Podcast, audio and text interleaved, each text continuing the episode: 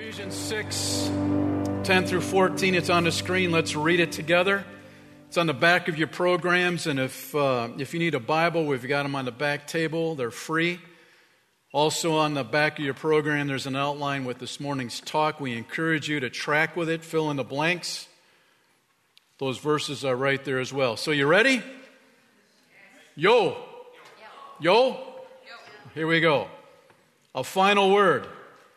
Be strong in the Lord and in his mighty power.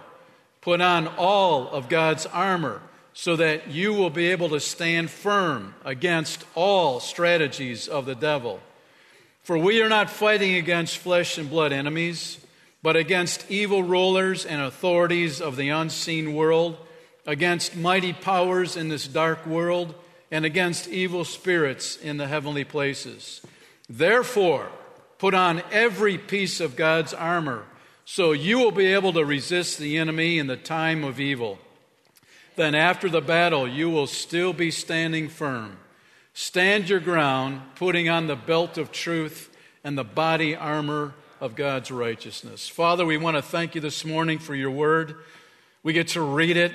Not only do we get to read it, Lord, but we can apply it to our lives. And this morning, we pray for an explosion of your word in our souls and our hearts and our lives, that we will apply it to each one of us, Lord. No more pushing back, no more resisting. But Lord, you are our banner and how we celebrate our mighty God. We lift up the great name of Jesus this morning.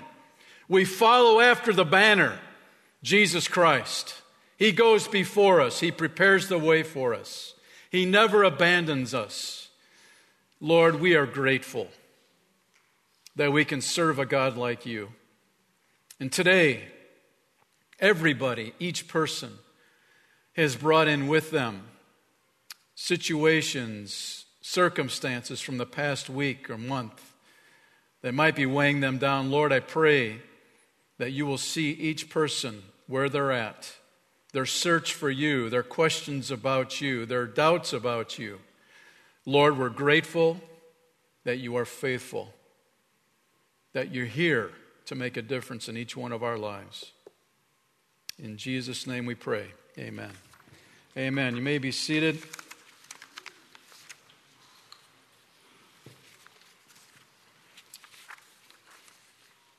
Our God, mm, our God, mm, our God, Emmanuel.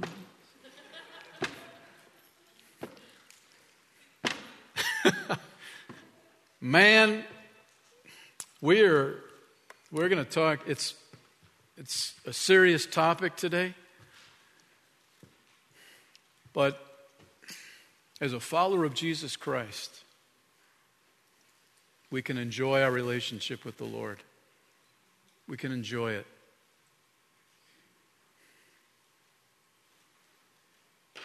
If you're not enjoying it, I pray that you'll reach a tipping point in your life where you allow God to have His way. One of the main reasons why people do not enjoy their relationship with Christ is because they're living a compromised lifestyle.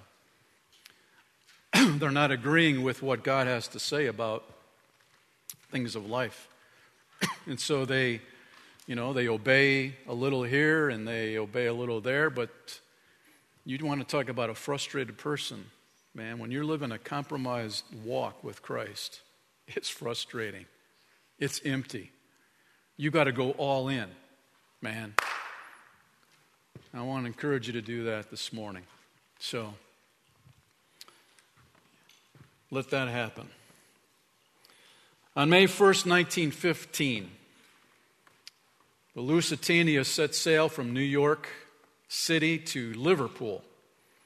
Almost 2,000 people were on board, children, infants as well. Man, the Lusitania, back in the day, it was an incredible ship. It was fast in the water, it was comfortable, it was luxurious, man. It had all the benefits. All, it, was, it was the way to travel back in the day. But unfortunately, Lusitania, this would be its last voyage. And here's the reason why. Days before the ship left New York, the Imperial German Embassy placed a warning advertisement in over 50 papers in America, including several newspapers in New York City. This is what it said Notice, travelers intending to embark on the Atlantic voyage are remain, reminded that a state of war exists between Germany and her allies and Great Britain and her allies. That the zone of war includes the waters adjacent to the British Isles, that in accordance with formal notice given by the Imperial German government, vessels flying the flag of Great Britain or any of her allies are liable to destruction in those waters, and that travelers sailing in the war zone on the ships of Great Britain or her allies do so at their own risk. It was signed Imperial German Embassy, Washington, D.C., April 22nd, 1915. Well, despite the ad, despite the warning, the people that got on the Lusitania that day, man, they were waving from their ship as it was pulling out of, uh, out of shore to their friends and relatives that were remaining in New York, and they were just so excited about their trip. They were looking forward to hitting their first class cabins, enjoying all the food and the amenities that the ship would have to offer. Six days later, May 7th, near the, the end of their voyage, they were getting close to Ireland. A German U boat spotted the ship. 665 yards out, orders were given for a torpedo to be fired at the ship, which it did. One torpedo hit the ship. Seawater began pouring in, and in the process, people jumped overboard. People were killed. In fact, over 1,100 people died because of one torpedo. Never before had an attack on a civilian ship ever occurred. But what happened was people thought, the people getting on the Lusitania figured, you know what? If this warning is true. We know that the Germans will send out a warning that will allow us to get into our lifeboats. And once we're safely away on those lifeboats, then they will torpedo the ship. But they didn't do that. There was no warning. The warning was in the paper ahead of time. No warning, they shot the torpedo, and in a matter of 18 minutes, the Lusitania sunk at the bottom of the ocean. Friends, you and I are living in a war zone, just like those folks who read the article, read the warning that they were entering um, international waters where a war was taking place. Unfortunately, the people on the Lusitania figured, man, I'm going to be a first class person here. I'm going to, I'm going to have a life of luxury. Uh, I paid for my ticket.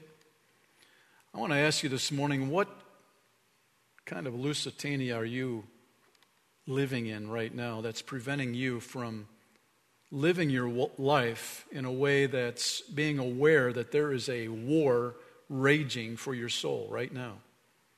What is it? What's preventing you from going all in with God? You know, so often we live our lives, you know, um, immediate gratification or I can, I can procrastinate. I can make that decision for God some other day, but I want to live my life the way I want to right now.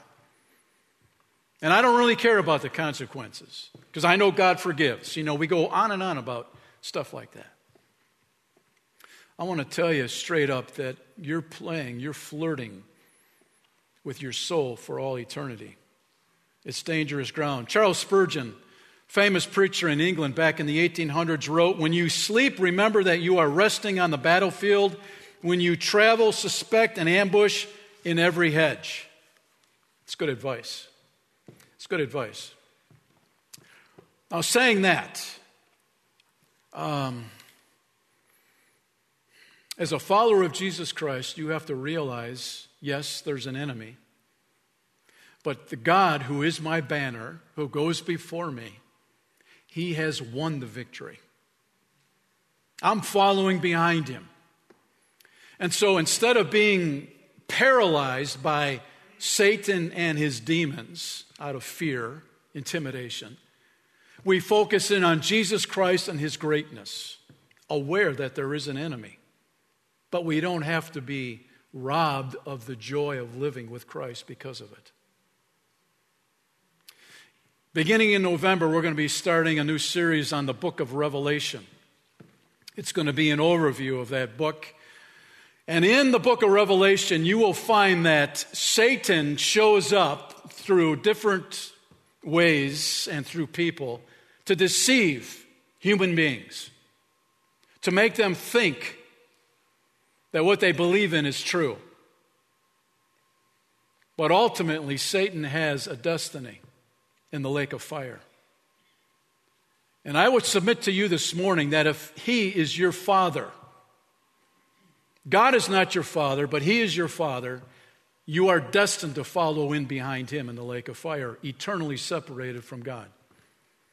We'll talk more about that in a moment, but the book of Revelation puts light, more light on the enemy, and it puts more light on the greatness of God, our banner that we get to serve Him, we get to follow Him with confidence and enjoy that relationship all the way until we're called home to be in heaven with Him. So, number one in your notes, engaged in a spiritual battle. Paul is writing a final word be strong in the Lord and in His mighty power. Notice he starts out by saying a final word.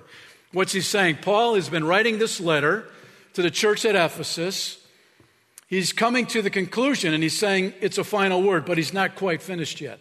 In fact, he's pulling back the curtain on life to show that, hey, in a real world, there is a spiritual battle raging. Now, we know in Ephesus in the day, the goddess Diana was worshiped by people who came from all around the world, and, and they would think that this goddess Diana was it. Man, she was God, small g. Paul was fully aware of that. But he was saying, besides people worshiping this false God, there is a spiritual battle raging for the soul of every person, not only attending the church in Ephesus, but around the world who puts their faith in Christ. It's real. It's real. The tragedy is so many people don't take this battle seriously. You know, they think they're going to go take a little vacation on a Lusitania. German U boats are out there, but they're never going to come after me, you know? And we, and we go on and on about that. You know, it'll never happen to me. I've got, I've got my life together, I've got it all figured out. Well, the Christian life is a battle. And the sooner that you and I can recognize that, the better off we will be. A couple weeks ago, Debbie and I were in New York visiting Bo Renata and Ahava, our granddaughter.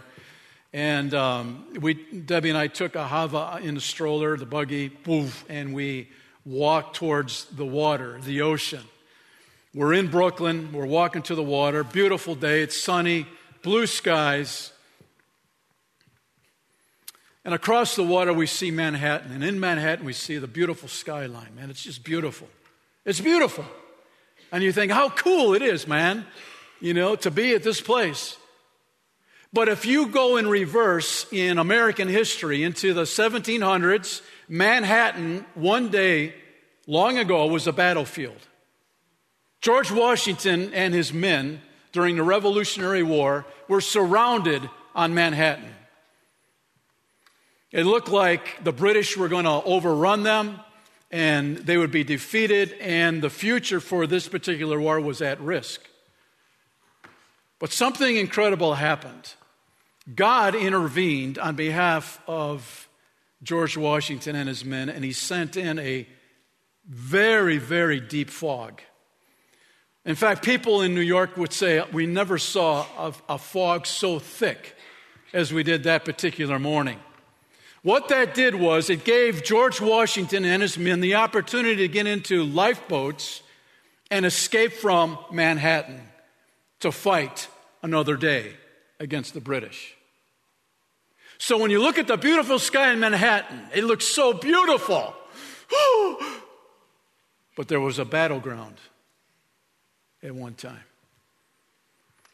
In fact, just last week we were reminded of September 11, 2001, when another battle took place in Manhattan, when the Twin Towers were hit and destroyed. Destruction was everywhere because of it. People living in fear. War. Could this be another war? Those buildings are gone. A new one's replaced it. And so when you look at Manhattan, you could just, you could just see, man, man, Manhattan is beautiful, but forget what's happened there.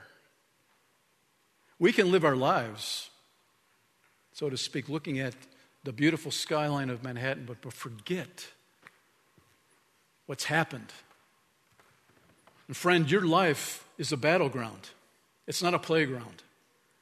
And Paul is reminding you and me this morning that as a follower of Jesus Christ, when we put our faith in Christ, we signed up for a battle. Because the enemy hates you. He hates you, first of all, because God made you. He hates anything God makes. The second reason why he hates you is because you chose to make him your God and not Satan. And he hates it. And so he will do everything he can to distract you, disturb you, frustrate you, deceive you to where your relationship with Christ is floundering, it's weak. And so today, as we look at, we are engaged in a spiritual battle.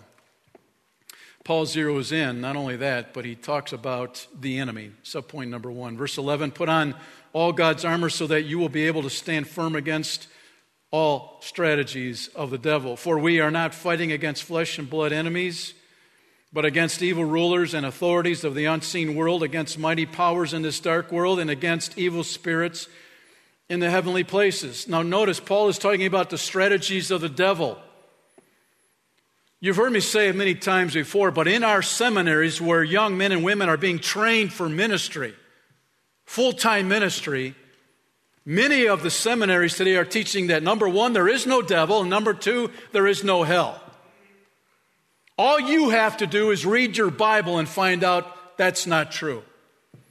Because Jesus himself said there is a devil. In John 8 44, he says, For you are the children of your father, the devil. Let's talk about that for a moment. Jesus said, I want to teach you how to pray. And when you pray, you say, Our Father who art in heaven. Who's our Father? He's the banner that we sang about just moments ago. We raise that banner. He is our Heavenly Father. What Jesus is saying is if you are not living for God or put your faith in Him, and God is not your Heavenly Father, your Heavenly Father is the devil. It's one or the other. There is no gray God where you can settle in and say, Well, I'm, I don't want to live for the devil and I don't want to live for. No, no, no, no. Jesus has already made up his mind about that. He settled it. It's either God or it's the devil. And he says in John 8 44, You are the children of your father, the devil, and you love to do the evil things he does. He was a murderer from the beginning. He has always hated the truth because there is no truth in him, and when he lies, it is consistent with his character, for he is a liar and the father of lies. I can endorse that because I believe Satan's lies, friend. I did for years. When I looked at my self image and my identity, I believed what Satan said about me, and I said, God, what you said about me, you're lying. Isn't that weird? God can't lie, Satan can't tell the truth, and I'm believing the liar and am dissing God, the truth teller. Isn't that crazy? So many of us, as followers of Christ, live our lives like that. And so I had to confess that sin ultimately to the Lord. And He began to renew my mind. And I tell you what, man, the chains and the shackles began to fall off. It's, it's incredible to live your life like that. So, he's a liar. Satan's a liar. He's the father of lies. If you're not living for God today, you're listening to the liar and the father of lies, and your father is the devil. I know it doesn't sound warm and cozy, but it's the truth.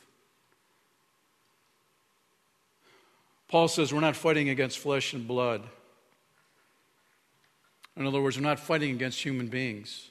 Sometimes you think your spouse is the enemy, don't you? Yeah, they're the bad one. Uh, I've said this before too. God loves to use your spouse as sandpaper to rough all the to get rid of all the rough edges in your life, to expose your selfishness, to realize that you need to become more like Christ to your spouse. God does it on purpose. How cool is that? I didn't get any yo's out of that one. Yo? Yo. Yo. You know what yo means, don't you? It means I agree with that. That's the paraphrase on amen. Yo. I agree with that. I'm, whole, I'm behind it wholeheartedly. That's, that's right on, man. So, against evil rulers, authorities in the unseen world, mighty powers in the dark world, evil spirits in heavenly places. Man, what Paul is writing about is there is a lot of demonic activity going on in this world. Should that make you afraid? No. No, it shouldn't. It should make you aware.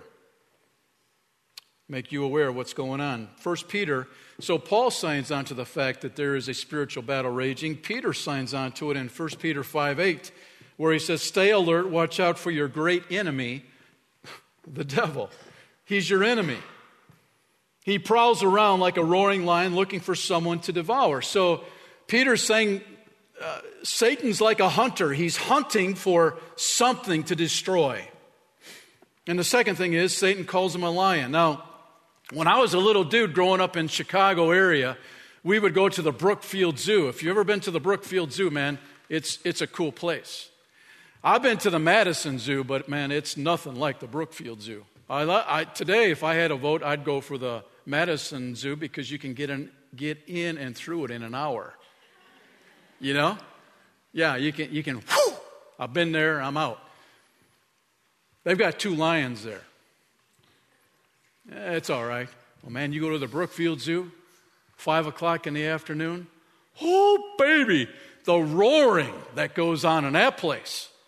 I mean, the entire zoo kind of shakes at its core when these lions are saying, I'm hungry. And so it draws, it's like a magnet. Everybody's got to get to the lion cages, man, and see all these lions just pacing like crazy, waiting to get the meat. There's a commercial about that somewhere. The meat, Arby's, Arby's. Well, they don't give them Arby's stuff, you know. So when you look at the when you look at the lion and the image of a lion that's hungry, that Peter is zeroing in. That's what Satan is looking like. And unfortunately, people think, well, I, you know, I, I, go to the zoo, I see the lion in the flesh, but I don't see Satan. I don't see the demonic activity. I don't see it, so I don't believe it. Well, that's okay. That's okay. There's a lot of things in this life that you don't see but are real. For example, in 1864, there was a physician named Ignaz Semmelweis. He was from Hungary. And he came up with the theory, germ theory. What that was about was there were so many diseases uh, in hospitals that Semmelweis thought, you know, uh, doctors were thinking, well, these Germans, you know, these sicknesses just jump on people, you know, when they're, when they're weak. Uh, there's no rhyme or reason to it. They just, bah! And Semmelweis thought, you know, there, there's something about these germs. The doctors, because they were doctors, they thought, I'm a doctor. I'm clean, you know? I wash my hands in the morning, and I don't have to wash until I go home at night. So, what the doctors were literally doing is they would go from patient to patient. They would touch a patient who was sick, and they would go to the next patient and bring those germs into that patient. And so the mortality rate in hospitals was very high. And Semmelweis was beginning to figure that out. In fact, he had his interns wash their hands with a little bit of chlorine before delivering babies, and guess what? They found the mortality rates went down dramatically. Dramatically. And so he started talking to the doctors hey, let's start washing our hands. And you know what they did? They laughed at him. They said, You got to be kidding me, man. I'm a doctor. My hands are clean. Well, there's germs on those hands, man. And so, at a huge medical conference back in the day, he pleaded with the doctors, Gentlemen, please just wash your hands. And they mocked him and they laughed at him for the next two decades until Louis Pasteur finally showed up and took Semmelweis's theory seriously. Now, if you've been in a hospital late, you see the doctors and nurses how often they wash their hands, right? It's because of the germ Do you see germs? No. But the germs will kill you. You may not see Satan or his demons, but they are out to destroy your life. That is their agenda. And so, Paul is saying, you may not see it, but it's happening for sure. Number two, intel on the enemy. Paul zooms in and gives us a, he pulls back the curtain to say, hey, this is what the enemy's all about. Verse 12, for we are not fighting against flesh and blood enemies, but against evil rulers and authorities of the unseen world, against mighty powers in this dark world, and against evil spirits in the heavenly places. Stand firm against all the strategies of the devil in verse 11b.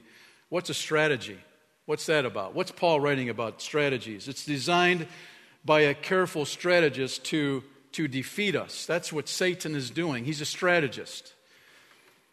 He's been around a long time and he's been watching human being behavior, human behavior. And he's chronicled that. And he's been watching you.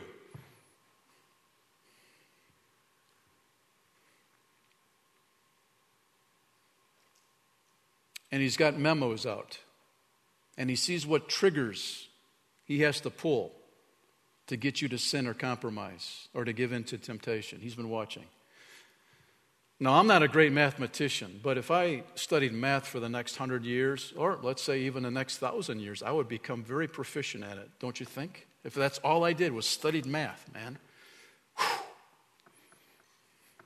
If I studied it for the next 6,000 years, I'd be pretty good at it. That's what Satan's been doing.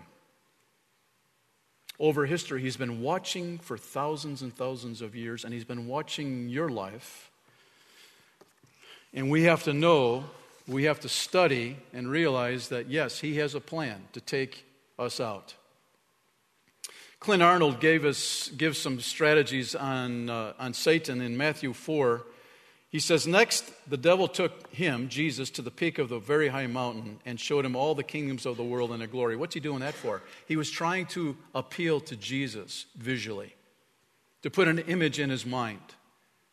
Satan does that very same thing. He injects images in our minds, if we allow him, that are enticing and they're sinful. Ephesians 4:27 for anger gives a foothold to the devil. Satan exploits our sinful tendencies. If anger is a weakness in our life, he will use anger to cause you to sin. Whatever your weakness is, whatever your stronghold has become in your life, Satan will use that to cripple you spiritually.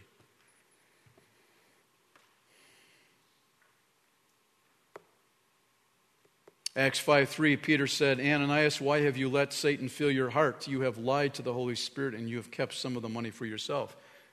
What, what, what's Peter writing about here? He's saying that Satan enticed Ananias to sin. Okay? You rationalize. I, just one lie, one white lie. It's not going to hurt anybody. And we start rationalizing. Those are the games that Satan uses to thwart what God wants to do in our lives. So,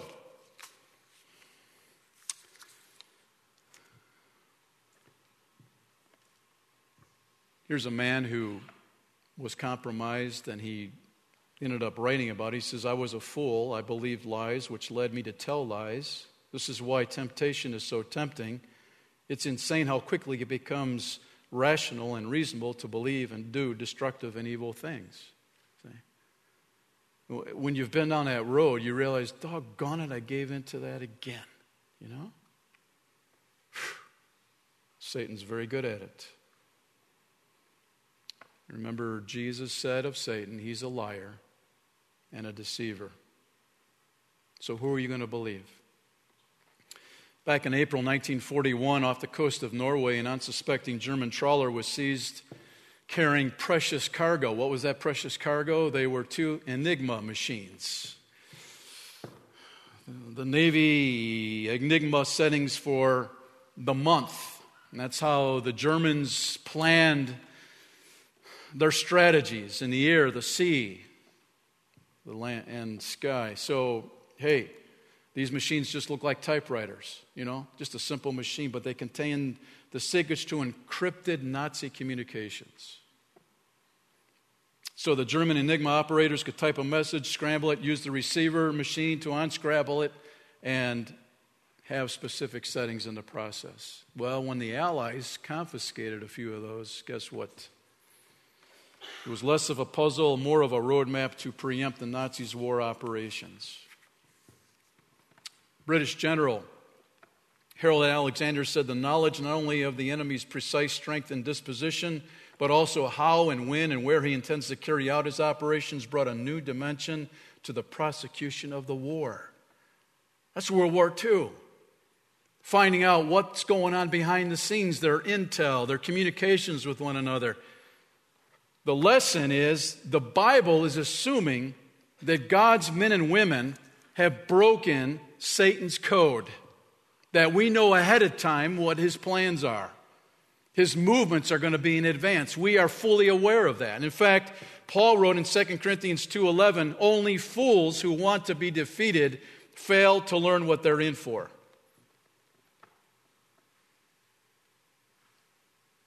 Is that the verse? No, it's not. Satan will not outsmart us, for we are familiar with his evil schemes. That's what Paul says. He's not going to outsmart us. Why? Because we are familiar with his evil schemes. We are fully aware of his attack, where he's going to attack, when he's going to attack. Do you know he loves to attack when you're physically exhausted? Look at Elijah, man. Wiped out physically. And one woman says, I'm going to take your life. And he goes into panic mode, you know? And he wants to die. So you have to be aware of your physical condition. Am I vulnerable for an attack, temptation to come my way? Paul says you shouldn't be unaware or allow Satan to outsmart us. So, Satan's not omnipresent, he's not omnipotent and omniscient. Jesus is all those things. 1 John 4 4, but you belong to God, my dear children. You have already won a victory over those people because the Spirit who lives in you is greater than the spirit who lives in the world. That's the great news. Three, the battle is up close and personal. Verse 12 We're not fighting against flesh and blood enemies, but against evil rulers and authorities of the unseen world, against mighty powers in this dark world, and against evil spirits in the heavenly places. This word fighting that Paul uses does not occur anywhere else in the New Testament, it's only here in Ephesians 6. And it refers primarily to wrestling, but can be used more generally of a fight or a battle. Now, first of all, wrestling, I, I was not a wrestler, but I had wrestling in gym.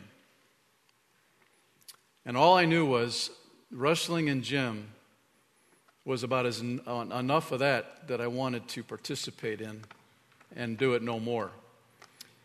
Three minutes, man, you're on the mat with another dude, and you are you're, you're grabbing each other and you're exerting all of your strength.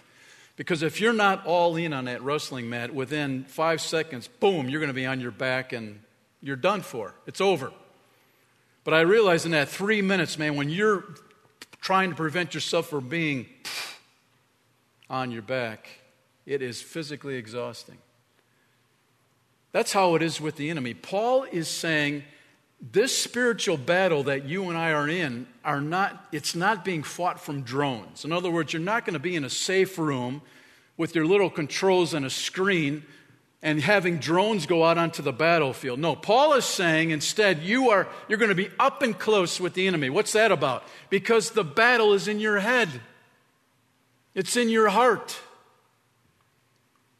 That's the battleground. It's up close. It's personal. And you can't get away from it. And that's why it's imperative that you take control of those thoughts. You know, is that coming from the enemy? Is that coming from my uncle? my mom? Where's that coming from? You need to identify it. And if it's not honoring to the Lord, you need to flush it, not flirt with it. During the Vietnam War, the Viet Cong fought in a very primitive way. Russia was giving them uh, missile systems to take down our planes, and but man, their their their uh, military strategy was very primitive, and America had the latest technology, man. And so, to prevent the bombs from destroying the Viet Cong, they were told you need to get up close and grab the buckle of the Americans because they realized when they got up close and personal on the battlefield, we could no longer bomb the enemy without the threat of taking out our own men. You see? That, that, that was the strategy in that particular war. The enemy wants to get up close and personal. And Paul is saying, this is a wrestling match, this is a fight. And you have to be aware of it. It's not flesh and blood. In other words, you're not fighting against human beings. These are spirit beings. And we can't be like the passengers on the Lusitania, you know, I'm just going to go for a cruise. I'm going to get away from it all. No, you, wherever you go, that, that battle follows you. Number two, what do you do? What do you do? Verse 10, you need to be strong. A final word be strong in the Lord and in his mighty power. Put on all of God's armor so that you will be able to stand firm against all strategies of the devil. It's important, once again, to understand that we are engaged in warfare, for sure. But the way to win this war isn't to focus on the enemy. I, have known some people that get so caught up in demonic activity that they soon are spending less time with God. It's all about what the devil's doing. You know, that's going to mess up your mind. And Paul is saying we need to focus in on God. you know, love God, love people, and love life. How does that happen? Because you love God and you're living for God and you recognize that God is with you on that battlefield. You have nothing to fear. C.S. Lewis put it this way there are two equal and opposite errors into which our race can fall about the devil. One is to disbelieve in their existence, the other is to believe and to feel an excessive and unhealthy interest in them. You know, Satan, if, if uh, he could care less whether you believe in him or not, but his ultimate goal is for your destruction. That's his goal. 2 Corinthians 11 14, even Satan disguises himself as an angel of light. In other words, he will do whatever he can to deceive you and thwart God's will and plan for your life. Be strong in the Lord. Notice Paul doesn't say just be strong, you know. Guys tend to, you know, they, they, they bump each other in the chest and they say, just be strong. Hang in there. Be tough. Yeah, be tough. Paul is saying that there's got to be more than that on the spiritual battlefield. You can't be strong in yourself. It's not, it's gonna, it, you're not going to make it spiritually if you're counting on your own abilities and your own inte- intelligence. Paul says, Be strong in the Lord. That's where your strength comes from, and in his mighty power. It literally means let somebody else strengthen you. Paul is saying you're not strong enough to handle this particular battle. You need God's power and strength inside of you. and relying on that. Joby Martin pastors down in Florida. He was a uh, former bodybuilder, and he says that in a lot of ways, Christians are like bodybuilders. What's that about? He said, When I was a bodybuilder, I never did anything with my strength. I worked out all the time, but never fought, never played sports. I only flexed. Sounds like fun, huh? Hey, let's go flex. uh, a lot of Christians are like that. He said they puff themselves up, but they never do anything. They know all the stuff about God, but they never exercise their belief. They just show up in church and flex. That's all they do. Paul is saying, hey, hey, this battle is more than flexing. You know, it's, it's more than that. Um, Ephesians 1 19 through 22. Paul tells us where this power comes from. I also pray that you will understand the incredible greatness of God's power for us who believe Him. When you put your faith in Christ, that power moved in.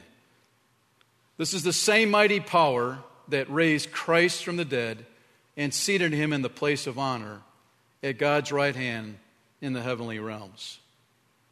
Now, he is far above any ruler or authority or power or leader or anything else, not only in this world, but also in the world to come. God has put all things under the authority of Christ and has made him head over all things for the benefit of the church. God put everything under his feet, including Satan and his demons, friend. He's done that.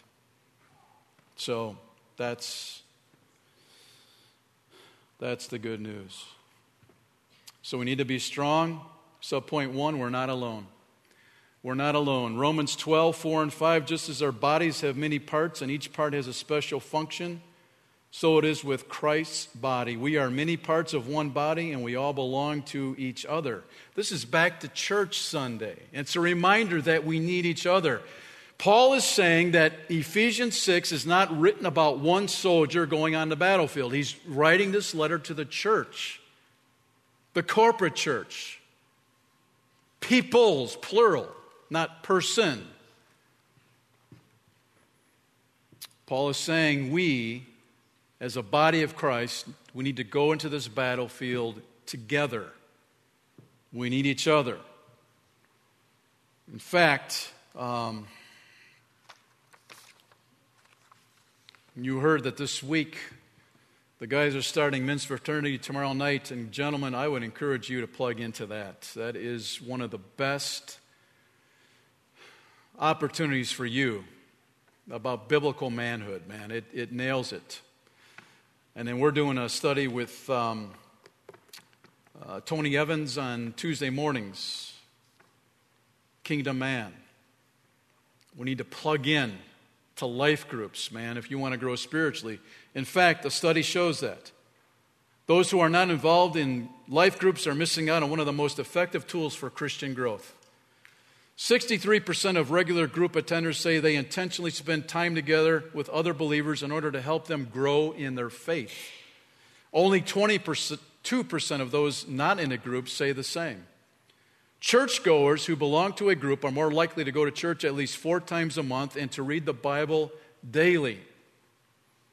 Being in a group also impacts people's daily lives. Group members feel closer to God, understand the Bible better, trust God more, and become more loving in their relationships. So there you have it. You need to plug in with somebody else. You can't live this life alone, you're not going to make it. You're not going to make it. National Back to Church Sunday, why? Because you've seen it. People get bumped off the rails, they stop going to church, they start compromising their lifestyles, their choices. Pretty soon they are cold towards the things of God. We need each other. We need to encourage each other. So, Paul is saying He's writing to the church corporate. Number two, we can be strengthened. We can be strengthened. Be strong in the Lord. Literally, that reads, receive from the Lord what you need in order to be strong. Isn't that great? Receive it from the Lord. He's willing to give it so that you can remain strong. Thank you, Lord. Three verses that you can write down and read at a later date Hebrews 2:14, Hebrews 2:14, Colossians 2:15 and Ephesians 2:4 and 6. It talks about how Jesus defeated the powers of darkness. And guess what? We can celebrate that in our own personal lives as well because we are Christ followers. We can be strengthened through his power and strength. And number three, here's the great news we can stand. Aren't you glad for that? We can stand. You don't have to worry about being taken out, man. He is the vine, and we are the branches. And man, as long as we abide with him, we aren't going anywhere. We're going to stand. Verses 11, 13, 14a, there's a word that keeps popping up. Put on all of God's armor so that you will be able to stand firm against all the strategies of the devil. Verse 13, therefore put on every piece of God's armor so you will be able to resist the enemy in the time of evil. Then after the battle, you will still be standing firm. Verse 14, stand your ground, putting on the belt of truth and the body armor of God's righteousness. There you have it. 104 years ago, the passengers got on the Lusitania and they thought they were going all the way to England in the midst of a war. They didn't believe the warning, and it cost most of them their lives. We are in a state of war. Paul told us, he warned us. And he encourages each one of us through it all that we can walk in victory when Jesus Christ is empowering us. Wednesday night, in our study, um, they told a story about a boa constrictor special on National Geographic. And it talked about a woman who had a pet boa constrictor, and she was concerned about her, her boa she called the boa Betsy. They were good friends. And she said to the animal doctor, I'm worried about Betsy. She's not eating. Uh, is she sick? And so the doctor said, Well, let me ask you some questions. Where, where, does, where does Betsy live? And the woman says, Well, I have her, her glass cage in my bedroom. And there's times, you know, do you ever do you ever hold Betsy? Yeah, I, I take her out of the cage and we cuddle and hold, you know, and it's it's so warm and fuzzy. And he says, "Well, do you ever let Betsy get into bed with you?" Oh yeah, Betsy and I. Oh yeah, we're good friends. And and in fact, the other night, Betsy was. I, I woke up in the middle of the night and she was laying right next to me. She wasn't touching me but she was laying straight, kind of stretching out in the bed. And I was thinking, man, that's kind of weird. Never saw her do that before. And the doctor said, I've got some good news and bad news for you. The good news is Betsy hasn't eaten you yet. The bad news is Betsy's been starving herself because you are bigger than she is. And Betsy was stretching in your bed the other night because she realizes you're bigger than she is, and she's preparing her body to devour you.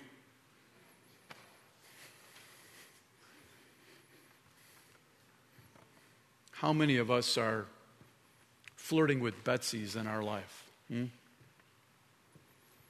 You know, we think we can flirt with sin, we can cuddle with sin. You know, I'm just going to do this one more time.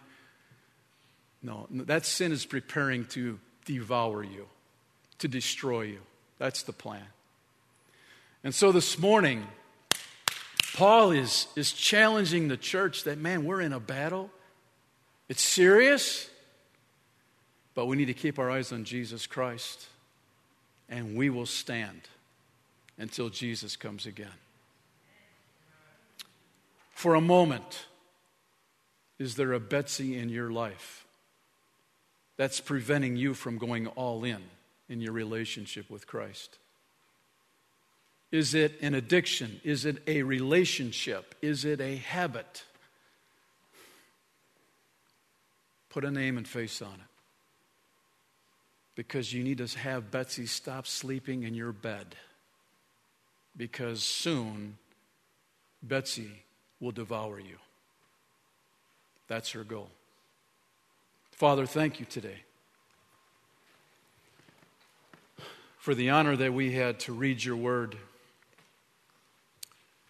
to listen to the letter that Paul wrote to the church in Ephesus, modern day Turkey. And Lord, sometimes we get tired of being on the battlefield. Sometimes battle fatigue settles in. I pray for every person in this room this morning that's been flirting with a Betsy. Lord, may we be awakened to the true condition of our spiritual temperature. Help us, Lord, to remove anything that's preventing us from going all in with you. Forgive us, Lord, if we have been deceived and lied to, and we believe that over what you have to say about us through your word. Jesus, we are grateful how you keep pursuing us, how you keep coming after us because you love so much. I pray that your spirit this morning, Lord, will convict us if we are in a compromising situation, whatever it may be. If we've allowed Betsy to take your place in our lives, forgive us, Lord.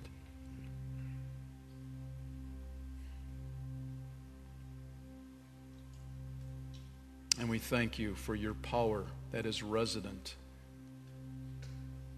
within every follower of Christ. We're grateful. In Jesus' name, amen.